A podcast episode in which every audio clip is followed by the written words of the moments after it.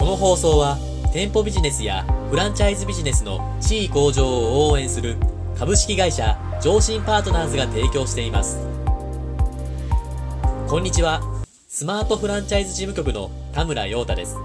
聞くフランチャイズビジネスニュースは毎回ビジネスオーナー様に有益になるフランチャイズビジネスに関するニュースとコラムをお届けしています。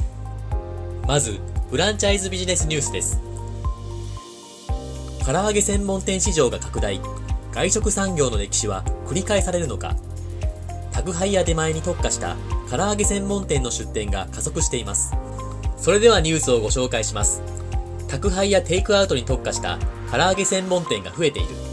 飲食店運営のグローブリッジ東京都港区は唐揚げのネット宅配店を6月に37カ所開設した。居酒屋大手のワタミも唐揚げ専門店を2021年3月までに100店に増やす。この中で店内飲食を控える一方で自宅での調理疲れに悩む世帯も多い。各社は手軽に食べられる唐揚げで中食需要などを開拓する。2020年7月3日、日経 MJ の宅配持ち帰り唐揚げ店厚く1ヶ月で37店出店も自炊疲れ需要開拓20年1000億円市場にという記事からの引用でした。この記事より、新型コロナウイルス感染症の影響により、宅配や出前に対するニーズが高まる中、おかずやおつまみ、おやつといった幅広い用途に対応でき、国民食と言っても過言ではない唐揚げの宅配や出前サービスが幅広い世代から利用されているようです。株式会社富士経済が6月11日に発表した外食産業国内市場に関する調査結果によると、2020年の唐揚げの国内市場規模は2019年比23.1%増と見込まれています。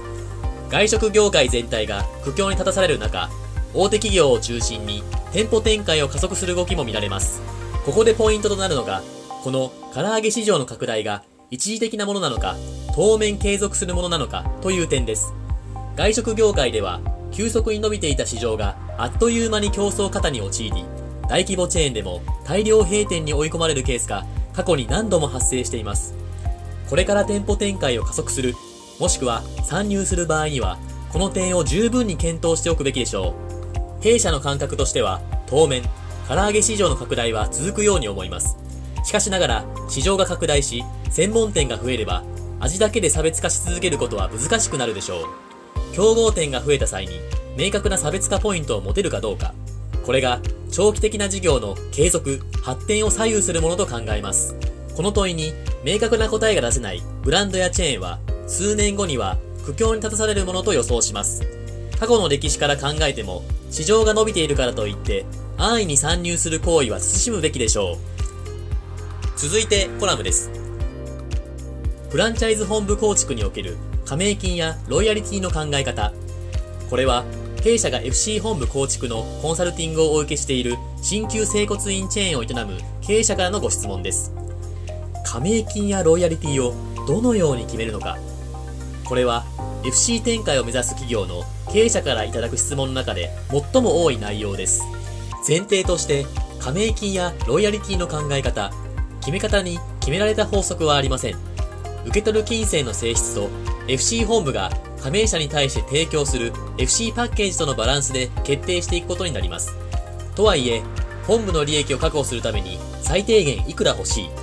競合チェーンがこの程度にしている、など、原則論だけで決められるものでもありません。そこで今回は、加盟金やロイヤリティの考え方をご紹介します。加盟金やロイヤリティを検討する4つの視点。弊社では、加盟金やロイヤリティの性質を踏まえ、最低限次の4つの視点から検討することを推奨しています。1つ目は、対価としての妥当性です。本部が加盟者から徴収する加盟金やロイヤリティは、本部が加盟者に提供するサービスへの対価となりますから、提供するサービスの価値が加盟者が支払う金額以上、もしくは同水準であることが原理原則となります。とはいえ、FC 本部が提供するサービスにどの程度の価値があるのかということは非常に難しい問題です。ですから、それほど神経質には考えず、その他の要素を踏まえて、加盟金やロイヤリティを仮設定した後に、設定した金額が一般常識で考えて、本部が提供するサービスと比較して、乖離しすぎてないかを検証すると良いでしょう。二つ目は、加盟者の収益性です。FC 展開で成功する最大のポイントは、加盟者の店舗を繁盛させることです。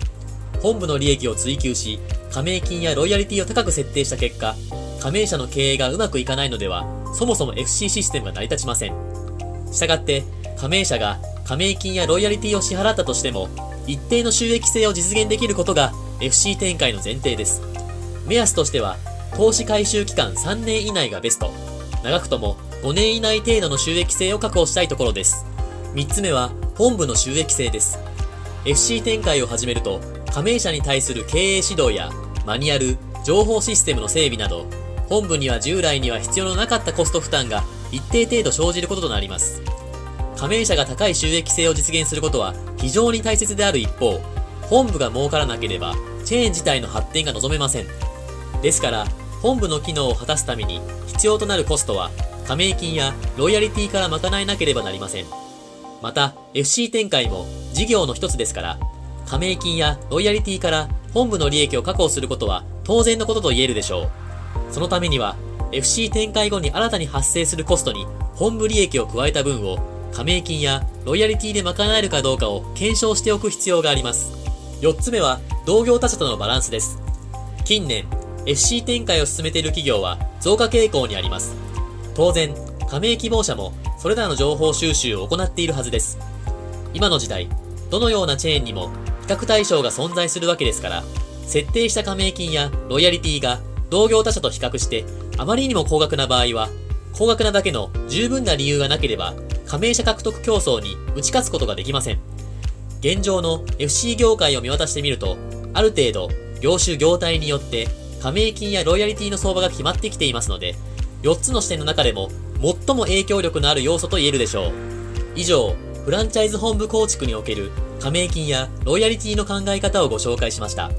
FC システムで成功するポイントは、加盟店が儲かり、本部も儲かる、ウィンウィンの関係を築くことです。その際の重要なポイントが、加盟金やロイヤリティといった対価の水準となります。本部だけが儲かっても、加盟店だけが儲かっても、FC システムの反映はありません。本部と加盟者のウィンウィンの関係を実現し、真の信頼関係を築くためにも、加盟金やロイヤリティは多面的な視点から最適な水準で設定することが大切です。今回の内容はここまでです。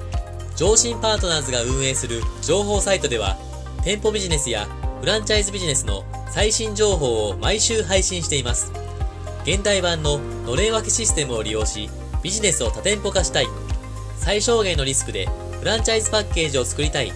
このようなお考えのあるビジネスオーナー様は、ぜひご覧いただき、メールマガジンの登録をしていただければと思います。お相手は、スマートフランチャイズ事務局読み手の田村陽太でした。最後までご視聴いただき、ありがとうございました。それでは素敵な一日をお過ごしください。